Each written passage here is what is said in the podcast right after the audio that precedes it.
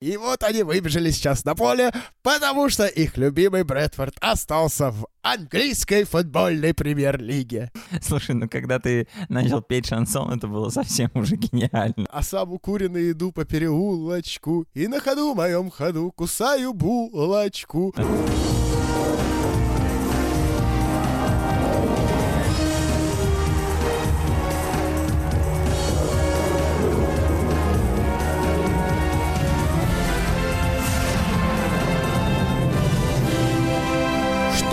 Что я пропустил? Может э, воскликнуть каждый из вас, увидев, что это уже второй выпуск нашего подкаста о том, как мы следили за футболом в детстве. Э, друзья, да, если вы вдруг не слушали первый выпуск, э, обязательно вернитесь и послушайте э, его на любой удобной вам платформе. Apple подкасты, Google подкасты, CastBox, ВКонтакте, э, Sports.ru, YouTube, э, Яндекс.Музыка везде, где вам удобно, обязательно. В первом выпуске мы с Владом Ворониным, ну и, конечно, с вашей помощью, с помощью ваших голосовых э, сообщений, вспоминали, в основном мы вспоминали Спорт Экспресс. Мы очень много времени в первом выпуске потратили на э, то, чтобы погрузиться в эти ностальгические воспоминания о том, как мы добывали газету Спорт Экспресс. Ну и не только, кстати, ее, там и про советский спорт было, и про еженедельник футбол, и много про что. Э, больше часа времени там получилось. В общем, обязательно послушайте, прежде чем э, приступать к, ко второй части. Ну, а те, кто уже ознакомился с частью первой, э, друзья, мы говорим вам привет-привет и добро пожаловать во вторую часть нашего подкаста. Подкаста «Что я пропустил», который довольно в неожиданный день, между прочим, выходит. Вы отлично знаете, что чаще всего мы выходим по четвергам но сегодня понедельник, и это связано с тем, что э, вот этот огромный выпуск э, про то, как мы следили за футболом э, в детстве, он получился ну, просто сумасшедшим по хронометражу, и мы э, разделим его, а еще даже не разделили, мы вот в процессе монтажа его делим на три части, и чтобы это очень сильно не растягивать, э, первая часть вышла в прошлый четверг, э, вторая выходит сегодня в понедельник, и третья будет э, вот в этот четверг, третья заключительная э, часть. Вот, в общем, меня зовут Федя Маслов. А, со мной в этом подкасте Влад Воронин, шеф-редактор sports.ru. И очень много наших товарищей со sports.ru, которым мы звоним. И еще больше ваших замечательных э, голосовых э, аудиосообщений, которые вы прислали нам э, на почту. Да, у нас появилась почта, пропустил собака sports.ru. Туда вы можете писать абсолютно по любому поводу. Мы все это с удовольствием читаем и отвечаем. А, и вот одно из таких голосовых сообщений пришло нам от э, Виталия Водопьянова, и именно он сейчас проложит такой мостик между э, тем самым Спортэкспрессом э, к следующей теме нашего подкаста, к радио. Виталий, давай. Привет, меня зовут Виталий, и мне 34 года. Я вырос в Улан-Удэ, Туда Спортэкспресс и приходил с двухдневным опозданием, а ежедневный футбол аж спустя неделю. Поэтому, например, когда я к бабушке ездил в Пермь на поезде, особый кайф был купить газету на остановке в Красноярске. Газета в этом городе печаталась, а значит это был свежий номер. И вот ты едешь на поезде и узнаешь из газеты именно новости. Поскольку тогда, в первой половине 2000-х, в поезде получать информацию было почти невозможно. Так, например, в 2005 году я ехал в Пермь и именно из газеты узнал, что любимый локомотив обыграл родной Амкар со счетом 4-3. Безусловно, как многие подростки, я вел футбольные тетрадки с 1998 по 2002 год с результатами чемпионата России. Собирал футбол, какие-то номера Спортэкспресса. Все это были бесценные источники информации. Но я бы еще вспомнил радио «Маяк». Во-первых, там были регулярные и очень информативные новостные выпуски. Они очень хорошо заполняли лакуны между ТВ-новостями. А уж когда шла Олимпиада, те трансляции – это фактически нынешний онлайн на телефоне. Во-вторых, по воскресеньям утром с 10 до 11 выходил эфир с Юрием Александровичем Севидовым. Он емко, содержательно и очень интересно комментировал последние события. А это тур национального чемпионата или игра сборной. И в каком бы состоянии я с утра ни был, все-таки старший класс, дискотека накануне, ну вы понимаете. Севидова я слушал всегда. И очень жаль, что уже он не с нами и на ТВ его нет. Очень хотелось бы послушать его бодрой и адекватной аналитики. И я надеюсь, есть те, кто помнит те эфиры с ним. Спасибо, друзья, что позволили и дали возможность вспомнить детство и то время. Спасибо большое Виталию Водопьянову. Про радио «Маяк» просто отличные воспоминания. Э, у меня всегда в детстве на даче дедушка включал радио «Маяк». Всегда! У него это было любимое радио, главное радио. А, стоял такой приемник около столба, самое классное, что я сейчас сижу здесь на даче и показываю вот в эту сторону. вот около вот этого столба. Да, стоял такой небольшой приемник. И маяк еще на даче всегда очень хорошо ловил. Не надо было там ничего выдумывать, придумывать. А, отличный был сигнал. И там действительно были вот эти новости спорта у них была какая-то своя музыкальная отбивка, и всегда, когда эти новости спорта э, начинались, э, я помню, что э, я бежал к этому приемнику через весь участок, чтобы послушать, что же там происходит. Влад, ты слушал радио «Маяк», нет? Я его слушал только у бабушки с дедушкой в Пермском крае, но прекрасно помню, что матч «Локомотив-Рапид» который во многом сломал прекрасный сезон 2005 года для Локомотива, и после которого Локомотив не вышел в Лигу чемпионов, и после которого я, по-моему, первый и последний раз плакал из-за футбола, в прямом эфире Первый канал тогда не показывал. Может быть, в Москве показывал, в Пермском крае матч начинался в записи сразу после финального свистка.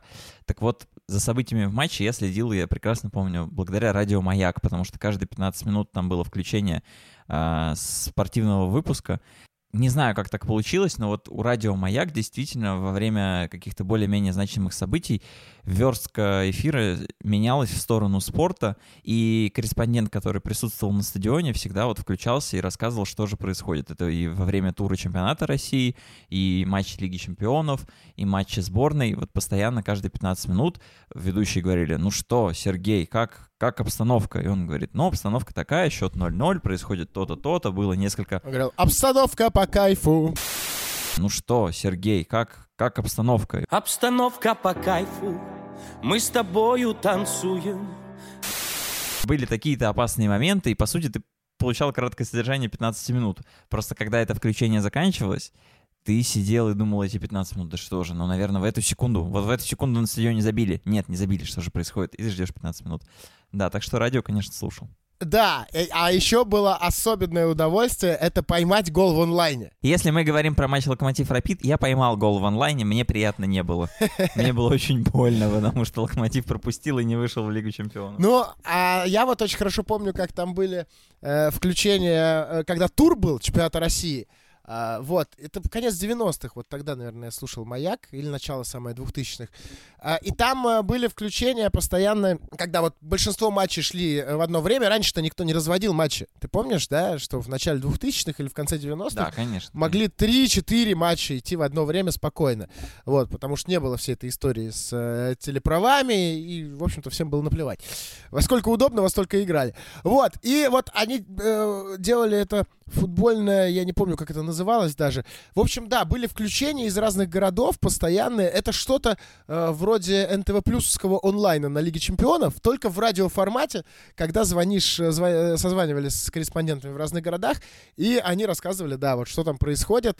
И э, вот тогда, если ты уловил гол в онлайне команды, особенно твоей любимой команды, если это происходило, это было, конечно, э, особенно классно. И на даче это было единственным э, способом узнавать тогда общую информацию вот прямо в режиме, эм, ну, в режиме прямого эфира. А знаешь, еще был, кстати, классный момент. Э, кажется, это тоже... Да, это точно был радио «Маяк». А, в Пермском крае я поехал с друзьями семьи на дачу, и там точно не было возможности смотреть чемпионат мира в прямом эфире. По-моему, даже телевизора, может быть, не было. Но я помню, что невозможно было смотреть матч, а там шел матч Англия-Бразилия. Тот самый, в котором Роналдиньо за шиворот Симону мяч положил. Угу. И я помню, что я как раз каждые 15 минут бегал, там дом рядом строился, и строители очень громко включали приемник, и было слышно вот просто с улицы а, с дорожки что говорят по радио. И я ходил, и вот это, там была какая-то отбивка перед спортивным блоком, я хорошо ее знал, и я слышал, что вот сейчас будет спорт, будет спорт, и поймал в онлайне гол Роналдиньо. То есть там говорили, что сейчас, и что же происходит, и все, гол. И вот это я очень хорошо помню. Я побежал, матч закончился, я побежал в шахматку себе заполнять, что, что происходит, кто куда вышел, кто забил. Это было прекрасно. На самом деле, у меня есть еще одно очень классное воспоминание про радио. Я сейчас вспомнил. Помнишь же, ну, конечно, помнишь странный вопрос. Почему я говорю помнишь? Э, все помнят, как по РЕН-ТВ э, показывали э, футбол, АПЛ. Вот. И я помню, что какой-то был последний тур чемпионата Англии. В общем, суть была в чем? Что показывали по болельщиков э, одной из команд, которая боролась за выживание.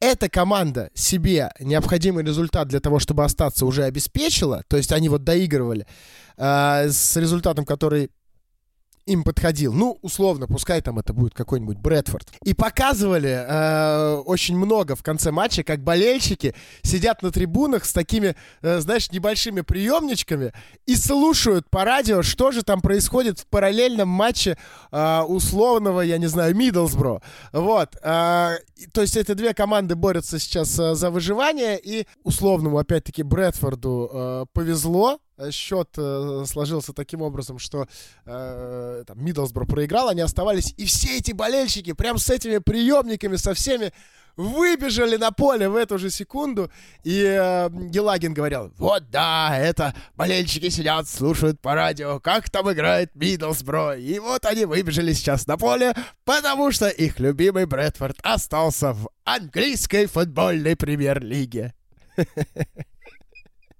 Э, ладно, история про радио есть еще у Саши Поливанова, медиадиректора sports.ru. Э, давай сейчас созвонимся с Сашей. И он, кстати, тоже уже был э, гостем нашего подкаста где-то, наверное, месяцев три назад. Мы с Сашей вспоминали Илью Цимбаларя. Здорово, Санек! Привет. Привет, привет. Ты где? Я на даче. А ты, нифига себе у тебя какие усы появились, а? Что делать? Знаешь, все становятся хуже во время этого карантина. Ну, конечно, ты э, потратил все свои деньги на проектор э, за 53 тысячи рублей, и на бритву у тебя не осталось, видимо. Меня пугает, что теперь ты все про меня знаешь. Ладно, мы тут э, обсуждаем, как мы потребляли футбольную информацию с помощью радио в нашем далеком детстве и решили позвонить тебе, потому что у тебя есть офигительная история про это. Да, правда, это было не совсем радио, но да. Э, в 2000 году я был в, во время чемпионата Европы, про который вы недавно делали блестящий подкаст. Я был во время... Я по, по ходу подкаста все время думал, почему я не помню матчей. Э, и, наконец, я вспомнил, почему. Потому что во время Евро я был вместе со своим классом в фольклорной экспедиции под, э, где-то в Псковской области. И... А сколько тебе тогда было? 13? 14. Какой же ты старый. Видишь, даже усы есть. Вот, и мы э, жили в таких маленьких домиках, в которых не было никакого телевизора. А по вечерам, поскольку это было все классом, то у нас были какие-то диктанты или какие-то собрания класса или что-то такое. Как раз когда ш, шли матчи. И э, меня отправляли не знаю, почему меня, может быть, потому что у меня были, был новый плеер э, и наушники. Меня отправляли под стол, там не, было, не хватало места всем, поэтому один сидел на полу. И я сидел на полу под столом и вместо диктанта слушал э, в наушнике э, первый канал, потому что первый канал ловился на какой-то FM, э, FM диапазоне. Погоди, то есть э, под столом ты единственный, кто мог слушать, потому что это э, делал как бы нелегально, в тайне от э, учителя. Да, да, да. И я передавал всем ребятам, значит, информацию о матчах. Я совершенно не помню, какие, э, о каких матчах, но помню, что все как бы смотрели на меня, а я показывал знаками, что типа забили, не забили. И мне кажется, с 2000 года у меня и некоторая нелюбовь к комментатору Виктору Гусеву, потому что я очень хорошо помню, как он э, говорил во время матчей, давайте понаблюдаем за этой прекрасной игрой молча. И дальше там полминуты ничего не происходило. Э, не- Это гениально. Вот. И я помню, что на финал и на полуфиналы, кажется, мы пробили и достали так своих учителей, что они отвели нас на какой-то на какую-то турбазу, где э, дети из дети, значит, э, смотрели э, этот футбол, и нам разрешили посмотреть с ними. Это были какие-то такие. И потом мы с этими детьми играли в футбол один матч, и это первый раз в своей, э, когда я помню, когда я орал на судью, потому что судья был их физкультурником и все время что-то, как мне казалось, присуждал им, и это был какой-то жесткий футбол. Наверное, первый раз я тогда в жизни вообще играл с судьей, и поэтому понял, насколько же сложно сдерживаться. Слушай, а э, я как-то сначала не обратил на это внимание, а сейчас подумал, а что такое фольклорная экспедиция? Э, Для 14-летнего пацана вообще. Вот как, как это? Я учился в лицее Воробьевы горы в гуманитарном классе, и там были такие... Это совершенно прекрасная вещь. Подожди, нет, это, прек- прекрати выпендриваться, просто расскажи, что такое фольклорная экспедиция. Это э, когда ты приезжаешь в деревню и дальше ходишь по бабушкам и расспрашиваешь их о какой-то теме. Записываешь все внимательно, а потом делаешь какой-то доклад. Это, конечно, в детстве это профанация настоящих фольклорных экспедиций, но тем не менее какой-то антураж э, дает. Я помню какую-то, э, значит, бабушку, которую мы расспрашивали, расспрашивали, а она все время переходила на политику. И о политике она говорила так. Ну что это, депутаты? Харяво, жопово. И все, и боль- больше ничего не говорила. То есть, а можно же, получается, сказать, что я сейчас просто э, плохо выполняю свои обязанности в фольклорной экспедиции. И я приехал сюда, но не хожу по бабушкам. Эм, не ходишь по бабушкам, действительно, какой из тебя фольклорист? Сань, спасибо тебе большое. Просто суперская история, если честно. Вот. И э, давай, до связи. Да, рад был тебя слышать. Влада я тоже чуть-чуть услышал. Влад, эм, как сказать, рад. Влад же, по-моему, не сказал ни слова, пока, пока был подкаст, да? Влад смеялся. А, смеялся. Да, Влад, Ладно, давайте, счастливо. все, Сань, давай, пока-пока. Еще про радио. Ну, конечно, уже невозможно перебить э, гениальную историю Саши Поливанова. Да, это был Саша Поливанов, медиадиректор sports.ru. Кто вдруг забыл. У Саши есть э, шикарный подкаст, э, называется «Деньги пришли». Обязательно послушайте и зацените. Вот, я вспомнил, как уже после радио «Маяк» я слушал, так я болел за «Зенит» все детство, я слушал радио «Петроград. Русский шансон». Это, ну как, я не слушал это радио. В детстве я слушал радио Европа Плюс, а чуть позже с радио Студио, я помню. Вот. Но а, на Европе Плюс тоже были, кстати, Европа Плюс Санкт-Петербург были включения с матчей Зенита, но они были там, условно, а, раз за тайм или что-нибудь такое. Вот. И если домашние матчи «Зенита», по-моему, тогда показывали много, то вот гостевые матчи «Зенита» посмотреть было негде. А радио «Петроград. Русский шансон» вел самые частые включения с матчей «Зенита», в том числе и гостевых. И вот когда были эти игры, я всегда э, включал э, это радио. И учитывая то, что музыку э, стиля шансон я никогда не любил и до сих пор не люблю вообще, вот, вот у меня прям, ну вот совсем я ее не люблю. А, мне приходилось слушать всех вот эти вот э, э, Михаил Круг, по-моему, там Катя Огонек, я, я не помню, вот что, что-то такое. Э, а сам укуренный иду по переулочку И на ходу, моем ходу, кусаю булочку. Вот э, что-то вот такое играло тогда В то время э, в перерывах между включениями с матча «Зенита» И очень хорошо я помню, что э, «Зени- «Зенит» играл в Кубке УЕФА После того, как эм, они выиграли Кубок России в 99-м, они же попали в Кубок УЕФА, дома «Зенит» сгорел Болонье со счетом 0-3. э, Вот. Не знаю, Влад, ты помнишь вообще такое?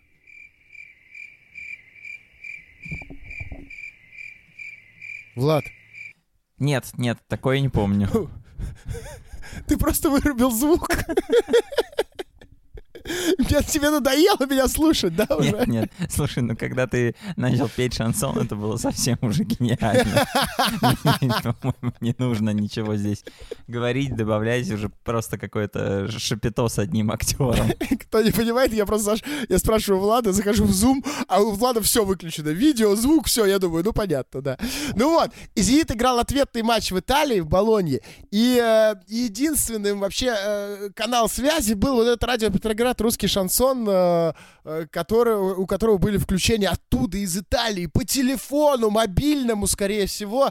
Э, ну да, по какому еще? А тогда, в 2000 году, эти мобильные телефоны, это было что-то вообще невероятное. Вот, это вот первое главное воспоминание про этот радио Петроград. И второе, Кубок Интертота. Через сколько, наверное, через год? Нет, я не помню, когда это был Кубок Интертота. Может быть, тогда же примерно. Вот, в 98-м, да. Неважно. Не в общем, вообще не важно, когда был Кубок Интертота. А, но в начале, в конце 90-х, в начале 2000-х. Точно, абсолютно. И «Зенит» играл, «Зенит» всех проходил в этом Кубке Интертота. И как раз тогда Брентфорд там был, всякие. Короче, было очень много разных команд. Я могу ошибаться сейчас, но я точно помню, что финал Кубка Интертота. А Кубка Интертота, кто не знает, это был э, турнир, через который можно было попасть в Кубок УЕФА. Но если в Лиге Чемпионов у Кубке УЕФА клубы получают деньги за то, что они играют в этих турнирах, то в Кубке Интертота это такой был риск. Клубы сами должны были платить деньги, чтобы играть в этом турнире, и через этот турнир можно было пробиться в Кубок УЕФА. Вот. При этом там надо было занять там какой-нибудь, там, условно, если 6 мест попадали в Европу э, из твоей страны, или 5 там, то тебе надо было занять следующее, шестое или седьмое. Ну вот. И «Зенит» играл в финал с Сельтой, первый матч был в Виго, и я очень хорошо помню, э, что как я в, э, в лагере, э, я был тогда уже в футбольном лагере, один из первых э, лет, когда я туда ездил, вот, я лежал после отбоя, поздно-поздно вечером, а матч начинался там в 11, наверное, по, по московскому времени, я лежал, все уже спали, и я в наушниках, на кассетном плеере, и с радио он у меня был, поймал вот этот радио Петроград русский шансон и слушал э, включение оттуда. Я помню, что «Зенит» забил первым, но потом пропустил два и проиграл 1-2 в «Виго». Ну, а потом я уже ответку смотрел по телевизору. А, хотя нет, ответку не было у меня телевизора, не показывали. Я тоже слушал по радио ответку, когда Геннадий Зенит вел 2-0, Попович тогда забил, получил травму, и в итоге э, Сельта тогда играла с Мостовым, с Карпиным. Сельта забила 2 в конце и не пустила Зенит в Кубок УЕФА. Все, извините, пожалуйста, меня за такое долгое э, ностальджи воспоминание про э, тот Зенит в э, Кубке Интертота, но это, правда, было прям легендарно, я очень хорошо это помню.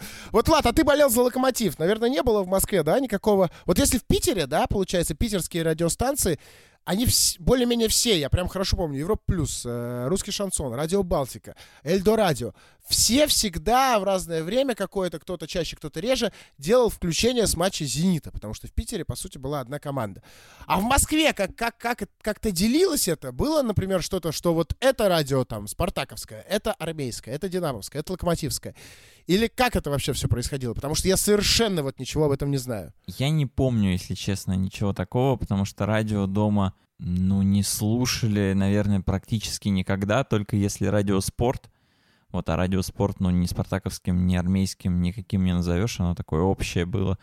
Поэтому вот радиоэфиры я вообще не помню. Вот как-то совсем мимо меня прошло, наверное, потому что у меня осознанный возраст, уже прям совсем осознанное потребление информации, это ну, 2002 год а уже довольно много всего в по телевизору было, что-то читать, но вот радио я не слушал. Радио у меня было дополнительной опцией, если поехал к бабушке. Я, я вот так сформулировал. Mm. Вообще интересный вопрос, э, друзья. Кто э, знает, кто в курсе, напишите в комментариях, делились ли как-нибудь радиостанции по клубным.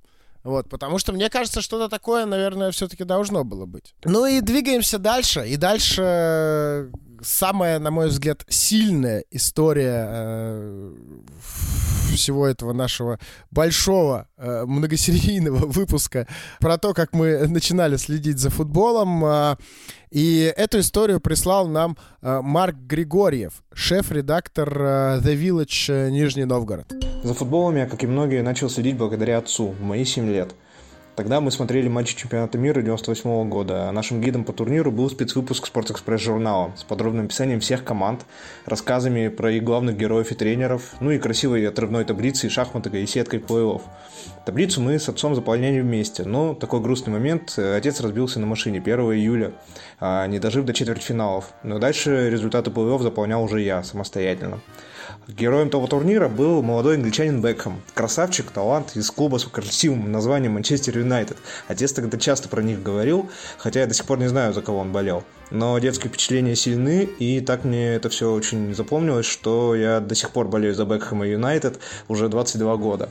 А Спортэкспресс журнал вообще был очень важной и крутой историей, пусть и не слишком долговечной. По сути, это ведь наш первый спортивный глянец. Эффектный, с отличными текстами, просто красивый. А потом уже эту нишу занял про спорт, э, Total Football, ну и там кто угодно. Но первым все-таки был Спортэкспресс журнал.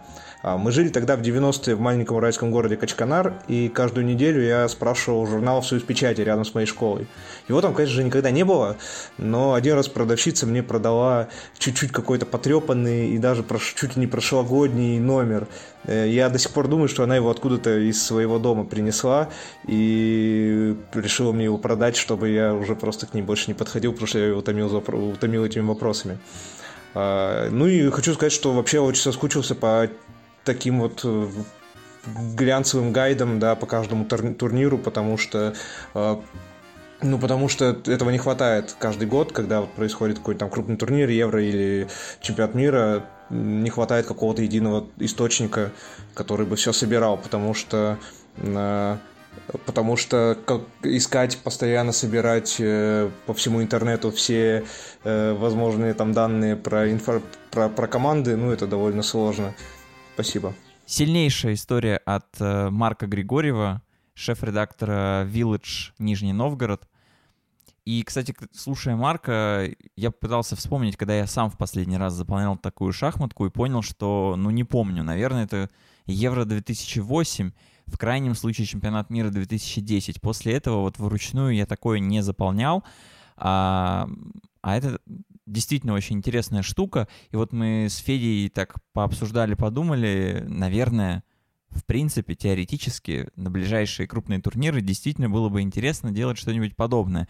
Если вы с нами согласны, напишите нам, пожалуйста, об этом в комментариях где угодно. В Ютубе, на платформах, где вы нас слушаете, либо в блоге на sports.ru. Хотите ли вы получить такую штуку от нас, от sports.ru, делать ли нам в будущем вот такие печатные истории к большим турнирам. Ну, серьезно, ну, серьезно, ну, прикинь, э, sports.ru, э, издание, которое, медиа, которое работает уже больше 20 лет в онлайне, в 2020 году, ну, хорошо, в 2021, видимо, вот, к Евро, например, да, 2021, берет и издает печатную шахматку. Ну, это же просто супер. Ну, супер, поэтому если запросов будет много, мы сделаем все возможное, чтобы это получилось. Вернем вам начало нулевых. Наш пользователь э, по имени Виталя э, расскажет э, о том, как он... Ну, он расскажет, на самом деле, о многом, и в том числе о Спортэкспрессе вспомнит, и об, об опоздании там журнала. В общем, вы все услышите, но э, мне больше всего нравится о том, как э, он э, смотрел новости, э, новости спорта по телевизору. Привет, Влад, привет, Федя. Здравствуйте, слушатели подкаста. Мое детство прошло в небольшом закрытом городе Североморск Мурманской области, поэтому о том, что бывает ежедневный Спортэкспресс, я узнал лет в 17. Ведь даже еженедельные журналы к нам приходили с опозданием в 3-4 дня. Когда я начал интересоваться футболом, интернета у нас еще не было, поэтому результаты матчей прошедшего дня я узнавал утром во время зарядки, когда включал телевизор. Не знаю, как сейчас, раньше до 10 утра по каналу «Культура» показывал Евроньюз, и без 20 каждого часа были новости спорта. Если ты где-то замешкался и пропустил выпуск в 7.40, то в школу ты уже идешь в неведении с надеждой, что там хоть кто-то знает, как же прошла Лига Чемпионов вчера. Печатные СМИ, конечно, тоже были в моей жизни, но так как родители считали, что покупка журналов о футболе это пустая трата денег, то любимый мой футбол и еженедельник футбол пополняли мою коллекцию либо на праздники, либо при поездке в отпуск, ведь должен же я что-то читать в поезде. Журналы никогда не дербанились для футбольных тетрадок и хранились целиком – тетради же шли вырезки из газет с разделом о спорте, специально купленные наклейки и переписанные разноцветными ручками материалы из тех самых журналов, которые хранились как раз вместе с этими тетрадками. Зато плакаты никогда я не оставлял в журналах. Я всегда развешивал их дома на стенах. И там висели рядом Анюков из «Крылья Советов», которые мне абсолютно безразличны, и Лоськов из «Любимого локомотива». А единственный, кто не смог удержаться на стене и потерял свое место, был Андрей Аршавин, который был сорван и отправился в мусорку сразу же в перерыве матча за Суперкубок после того самого забитого мяча в ворота Ивана Левенца.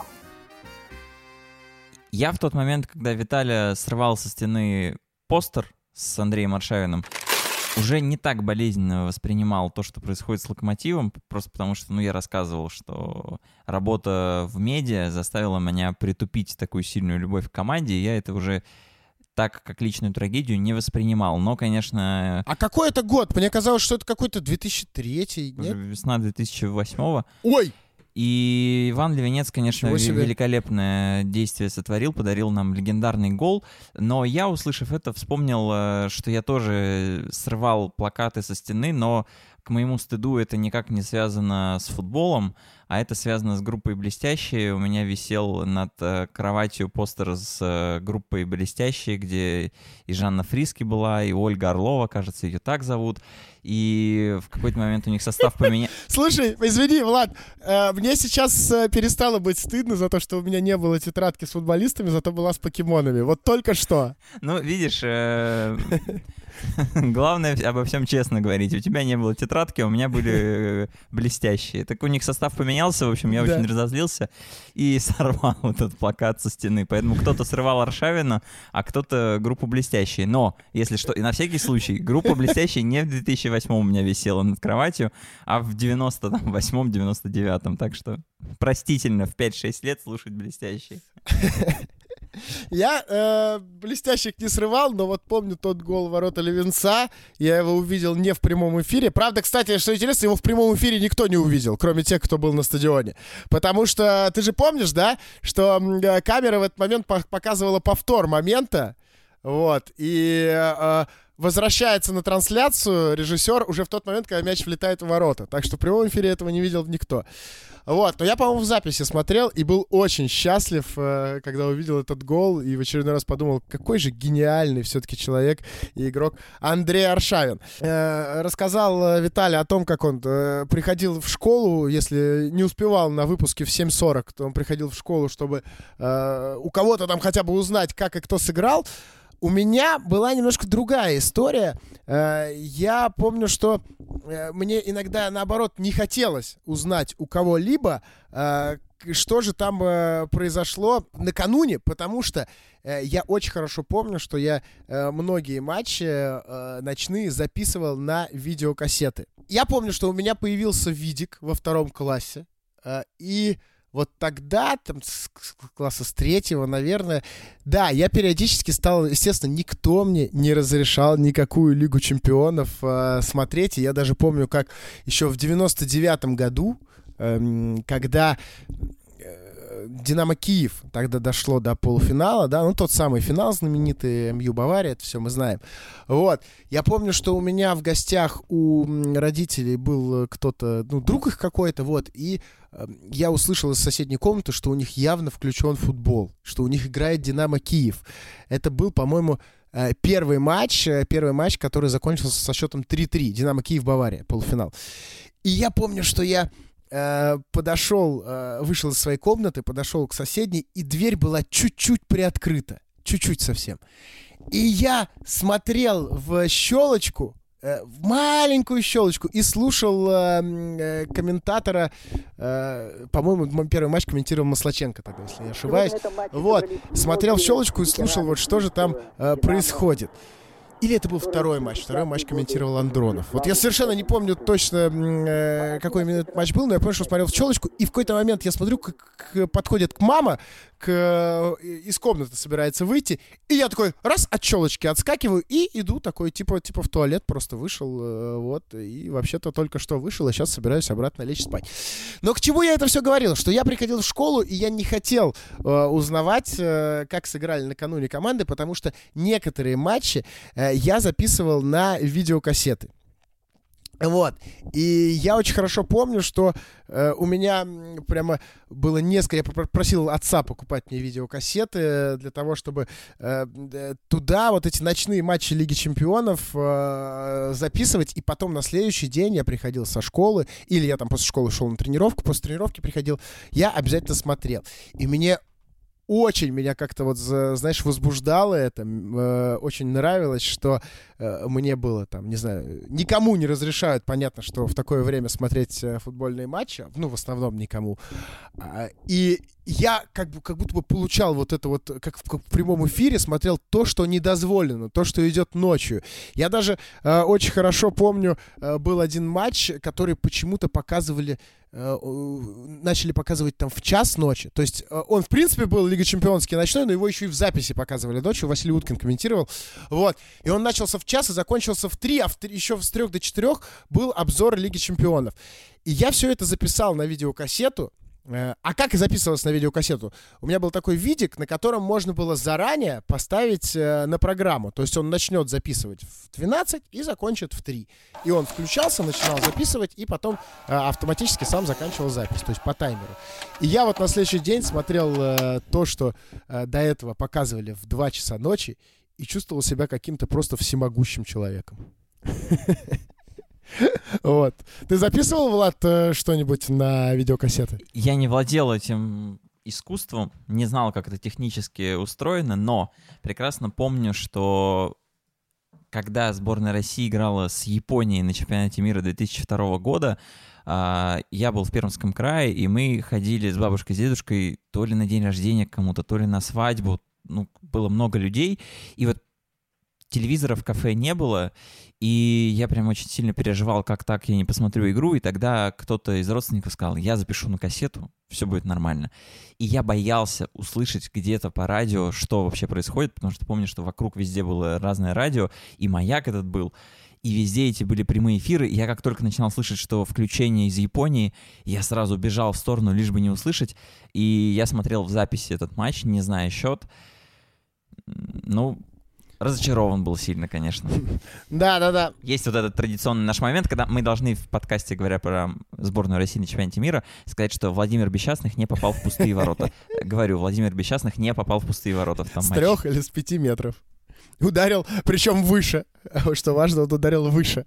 Да, вот это вот, э, вот этот момент, э, не узнать счет, это было очень э, таким непростым условием, а особенно если в школе кто-то знал, что ты э, намеренно не хочешь узнать счет, э, кто-нибудь обязательно всегда очень хотел тебе этот счет сообщить. вот.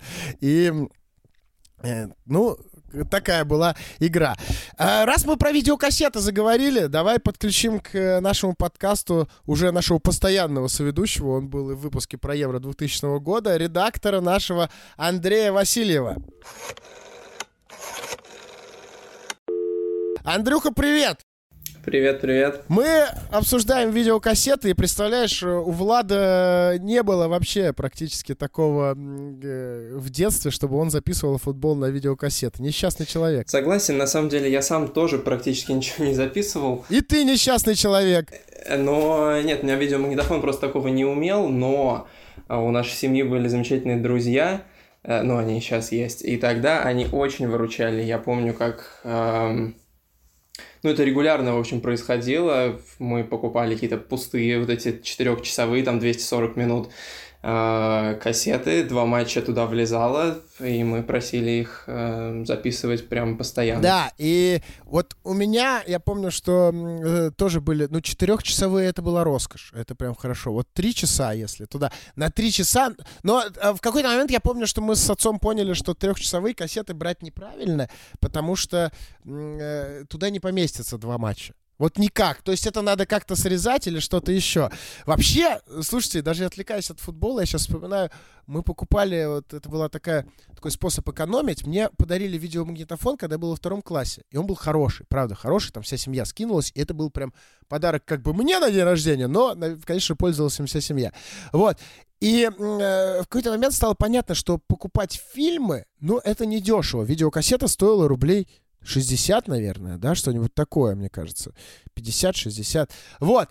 А пустая видеокассета стоила рублей 15, может быть, 20. И э, ты смотрел э, программу э, телепередач и э, смотрел какой-то фильм, который тебе там, возможно, хочется посмотреть или хочешь, чтобы он у тебя остался. Я помню, что я садился прям с эм, э, пультом и этот фильм записывал. Но главным мастерством, знаете, что было? Это когда записываешь, и когда начинается реклама, остановить запись. И потом, когда реклама закончилась, вовремя эту запись включить. Чтобы как бы ты потом смотрел этот фильм, как будто бы на реальной видеокассете, без рекламы, без всего. Но это если ты в этот момент присутствовал рядом с телевизором, конечно. То, о чем мы говорили, как вот эти ночные матчи все я записывал, тогда рядом с телевизором я не мог присутствовать, ну и, конечно, там было наплевать на эту рекламу, ее можно было перемотать. У меня, кстати, в одной в один момент кино и футбол на одной видеокассете очень э, забавно сплелись. Э, это был как раз, вот, мне кажется, 2002 год. Э, видеомагнитофон у нас появился как раз где-то в 2002 году. Это был один из первых случаев, когда мы просили вот этих друзей семьи записать что-то для нас. А перед этим на Новый год, я помню, мама подарила мне две видеокассеты. Ну, значит, чуть раньше появился э, сам видик, подарила две кассеты. Вообще смешно, если бы тебе мама подарила две видеокассеты, просто поржать так над тобой. Пожалуйста, на, ну как их смотреть, думай сам. Мотивация, мотивация, да. да. А, одна из этих кассет, а, первый фильм э, про Гарри Поттер. Гарри Поттер и философский камень. Да, именно, но по тому качеству видео, которое было на этой видеокассете, собственно, было не очень понятно, где там именно Гарри Поттер, где философский камень, и вообще сложновато было отличить Гарри Поттера от всех остальных. От Хагрида только легко было, потому что он ну, большой слишком и волосатый. А остальное все было просто, ну, такими темными пятнами. В общем, смотреть было невозможно. И вот, значит, э, лето 2002, мне 10 лет, э, чемпионат мира, естественно, финал чемпионата мира. Очень хотелось э, не только посмотреть, а потом еще и ну, сохранить, пересмотреть и так далее. И мы решили пожертвовать кассетой, на которой был этот фигово записанный э, фильм про Гарри Поттера, и не покупать никакую новую, там, трехчасовую, четырехчасовую э, пустую кассету, отдали эту кассету, чтобы записали поверх Гарри Поттера. Ну, собственно, э, это не так трудно. Вставил, включил запись э, и так далее. Но не знаю, сколько точно длится первый фильм про Гарри Поттера, но, очевидно, чуть-чуть э, больше, чем финал чемпионата мира 2002 года вместе с награждением, вручением кубка Кафу и, и так далее. И вот я пересматривал потом этот финал чемпионата мира 2002, ну, раз, наверное, 20 а то и, а то и больше. Я прям знал, на каких минутах будут замены, что скажет э, Твалтвадзе, когда кто-то там будет выходить на поле. Фраза, почему-то я очень хорошо помню фразу когда Йенс Еремис, такой полузащитник сборной Германии, получил по ногам, а, показал вот этот руками жест, что ему нужна замена, и Григорий Твалдвадзе просто вскричал, что просит замену Йенс Еремис. Еремис просит замену Йенс Еремис! Но в итоге Йенс Еремис даже не заменился, ну, его заменили позже. Вот у меня прям э, есть эти, до сих пор в голове эти фразы. В общем, заканчивается финал на кассете. Андрей Васильев, специалист по заменам. В прошлом подкасте он нам рассказал, что я Постаба все-таки заменили в этом, что Йенс Еремес остался на поле. Uh, да, но это не важно. И тогда было не самое важное, и сейчас тоже не самое важное. Заканчивается финал. Uh, Григорий Твалтвадзе прощается с Александром Бубновым, между прочим, он комментировал тот финал. Александр Бубнов тоже, наверное, прощается. Заканчивается запись, а финала самого, а на кассете остается еще немножко места, и ровно э, переключается, значит, с футбола на концовку первого фильма про Гарри Поттера где вот э, Гарри там приходит, значит, перрон вокзала поезда, который обратно вот едет на эту платформу 9 3 четверти, там его очень мило Хагрид провожает, и для меня вот с тех пор это вообще какое-то единое такое произведение э, искусства, финал чемпионата мира, и вот эта сцена, когда Гарри Поттер уезжает, Хагрид машет ему рукой, э, Гарри машет ему в ответ, э, у меня, у меня это вот настолько тесно теперь сплетено, что мне кажется, что, ну, примерно так и закончился финал чемпионата мира 2002 года, что вот, в общем, там был сам турнир, был, значит, этот э, Роналдо с конвертом на голове, там э, ошибка Кана, дубль Роналдо, Кафу, который стоит с кубком на вот этой э, пластмассовой тумбочке, на которой сначала стоял сам кубок, потом Кафу на нее забрался и там трясет уже выигранным кубком. И потом вот, собственно, Дэниел Редклифф и Хагрид, э, Гарри Поттер уезжает домой.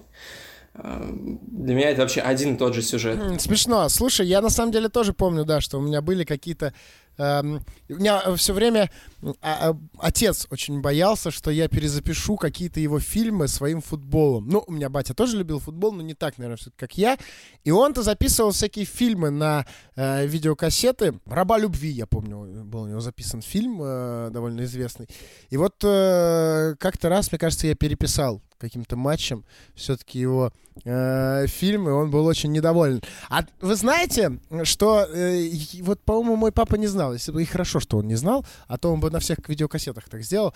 На кассе- кассету можно было защитить от перезаписи выломать такую маленькую фигулину, которая да. э, в, в которую как бы залазила. Да. Э, да, в общем, не знаю, как это правильно, как это правильно функционирует. Да, да, да. Сделать такое углубление, такое, как бы отломать такую да, штучку да. пластмасску. И что в аудиокассетах, что в видеокассетах э, был такой способ. Вот если ты отламываешь все, э, больше уже э, записать э, ничего на эту видеокассету было невозможно. Нет, я думаю, что можно было как-то там приклеить в итоге потом, не знаю. Вот, но. Я из-за этой же, кстати, видеокассеты, которые изначально изначально Гарри Поттер, потом финал чемпионата мира, я из-за нее, собственно, убил свой видеомагнитофон, наш видеомагнитофон, как раз из-за того, что пересматривал ее э, очень много раз, и, естественно, на какой-то, на какой-то уже, наверное, там 20-30 повтор ее заживало. Заживало, причем намертво. Я помню, что я был почему-то дома один в этот момент. Э, ну, я чаще всего пересматривал, когда там родители уходили куда-то на работу, или я там приходил из школы, например, делать было нечего, я время от времени запускал, значит, финал чемпионата мира посмотреть э, снова. И, и заживало. Я помню, что я открутил вот эту верхнюю крышку. Там очень, очень увлекательно так все это выглядит сверху, когда э, кассета внутри, там как-то пленка это высовывается, эта крышечка поднимается, там все это крутится. Я вижу, что она намоталась там абсолютно так, как не должно было быть. Я, естественно, попытался что-то куда-то потянуть, там потащить с одной стороны, покрутить там пальцем, запутал только сильнее. Э, в итоге наш видеомагнитофон уехал в ремонт на примерно на полгода, по-моему, потому что мы жили в маленьком городе, отнесли в какой-то сервис, там, естественно, не оказалось каких-то деталей, его там отправили куда-то еще, чуть ли он не до Москвы и обратно съездил, потом вернулся к нам э, ну, вроде как в рабочем состоянии, но, естественно, мне дальше уже было страшно по много раз смотреть одну и ту же кассету, потому что я боялся, что это повторится. Андрюх, спасибо тебе большое. У меня, на самом деле, э, детский страх вот по зажевыванию кассет, ну, как относительно детский страх там 13-14 лет. Э, самое главное было это то, что моя единственная кассета с э, порнофильмом э, зажуется в видеомагнитофоне, и родители узнают, что у меня есть кассета с порнофильмом. Но этого не произошло, хотя, если честно, я сейчас э, спустя там, уже почти ну, 15 лет, я думаю, что родители, конечно же, знали ее, потому что я не, не слишком активно эту кассету прятал. Знали, что у меня такая видеокассета есть. Я очень хорошо помню, я купил э, первую кассету с э, порнухой в Финляндии, когда мы ездили с командой на турнир, вот, и вот там почему-то мне ее продали. В России, конечно, я почему-то побаивался, а там как-то вот мне продали, я привез ее в, в Питер, сам посмотрел, и э, она пошла по э, всем игрокам нашей команды. Ее смотрели все по очереди, но в итоге вот каким-то невероятным образом она вернулась ко мне потом. И... Но она потом все-таки сломалась. Она потом все-таки сломалась. Именно вот эта пластмасска как-то отломалась. А так, конечно, легендарная была кассета. А, ладно, Андрюк, спасибо тебе. Все, Андрей Васильев э, с историей про видеокассеты, редактор sports.ru. Андрюх, пока. Пока-пока, счастливо. Про просмотр футбола, э, наверное, надо еще совсем коротко Ну, э, хотя, знаешь, это э, можно даже, мне кажется, э, опустить это, потому что это не формат подкаста, что я пропустил. Мы же тут, ну, хотя непонятно уже давно, что такое формат подкаста, что я пропустил. Мы делаем все, что хотим. Но изначально задумывалось, что здесь мы обсуждаем истории, которые не самые такие известные. Вот. Ну вот давай тебе, я тебе расскажу неизвестную историю про то, как можно было следить за российским футболом в 2005 году.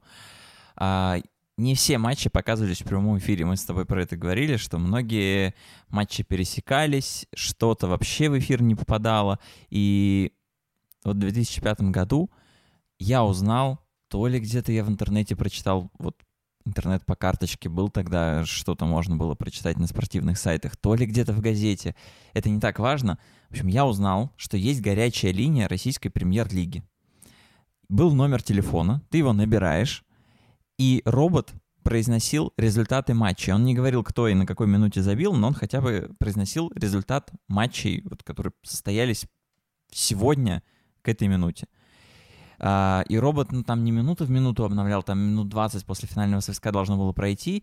И вот если не было выпуска новостей и трансляции, я этого робота просто доставал этими звонками, потому что вот как я понимал, что в этот момент примерно должен быть финальный свисток, да, 57 минут, например, я начинал звонить каждую минуту, пока не услышу счет. Мог в 20 минут вот так на линии висеть.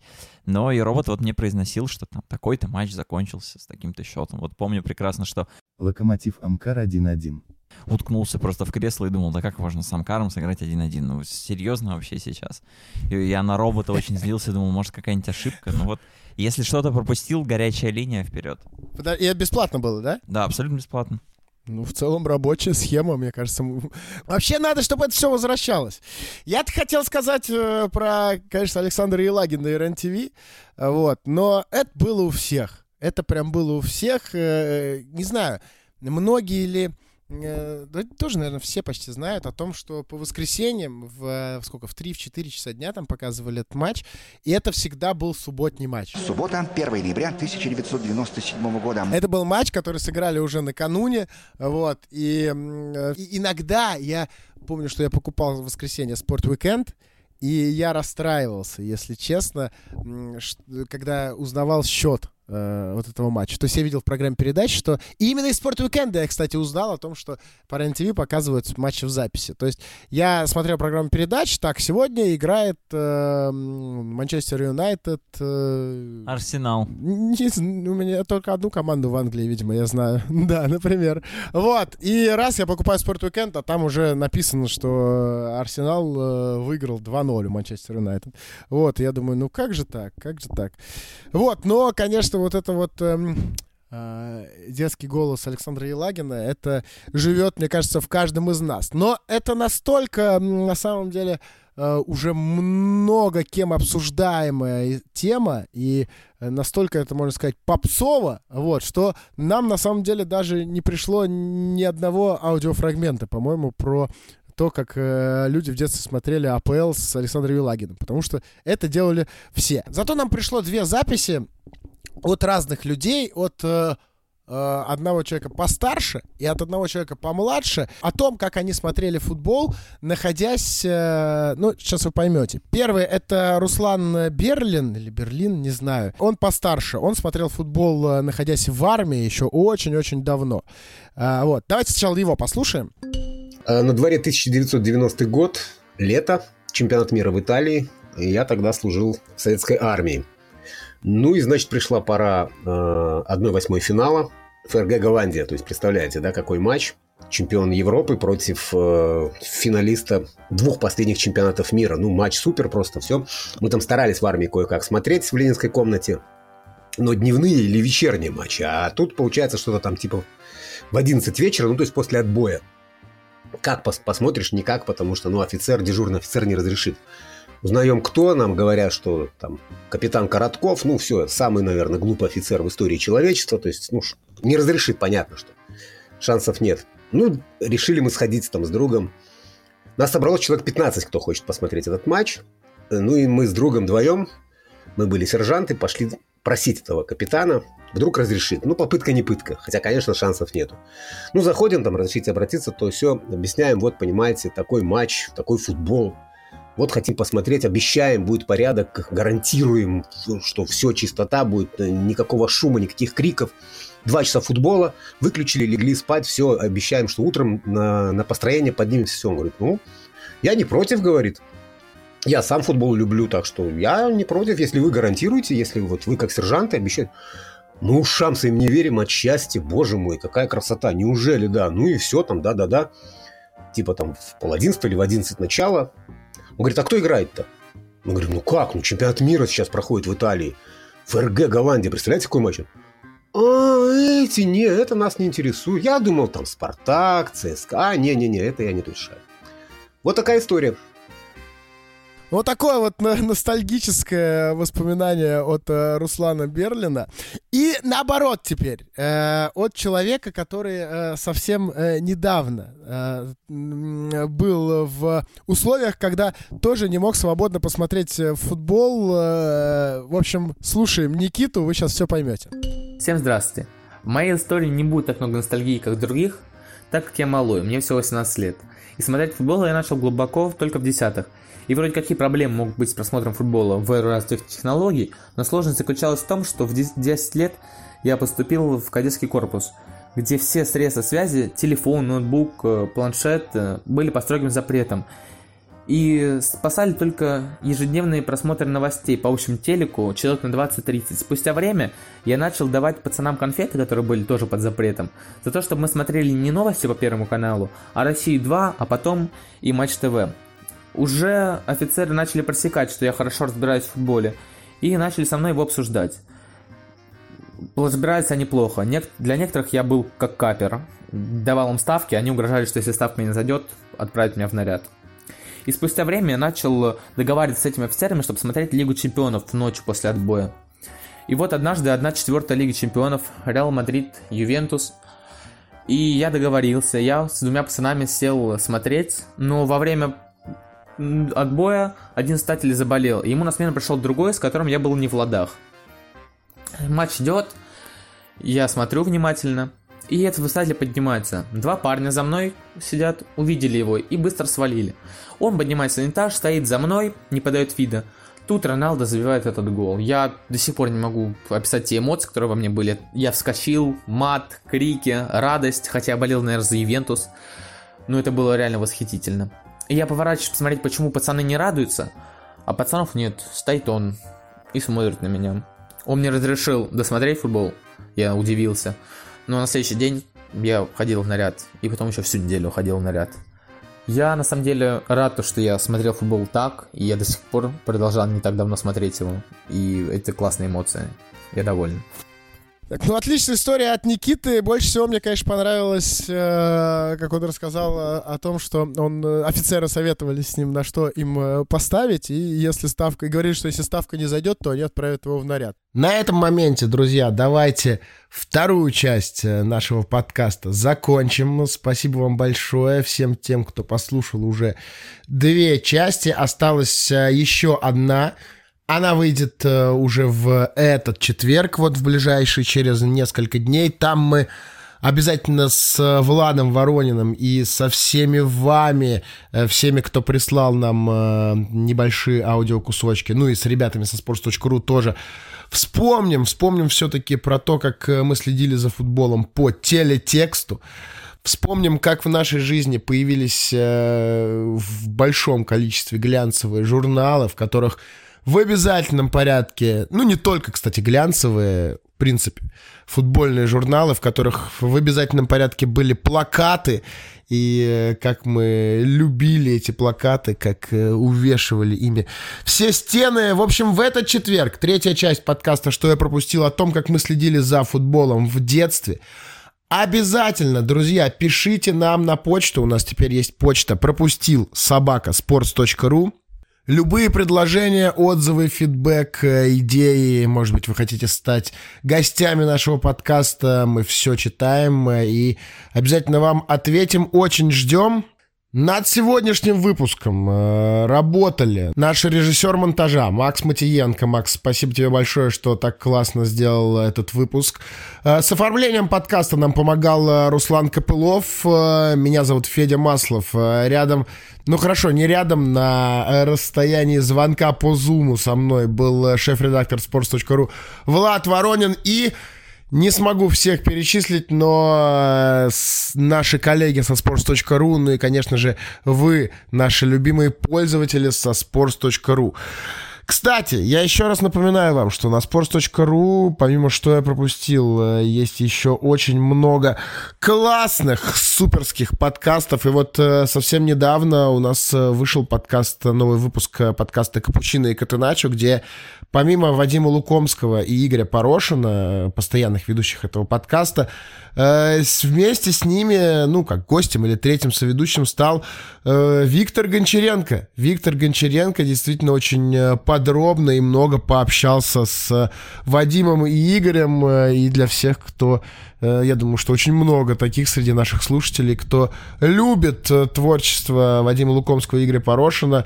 Обязательно, просто обязательно надо послушать этот подкаст с Виктором Гончаренко. Редкий случай, когда в подкасты приходят такие топовые тренеры.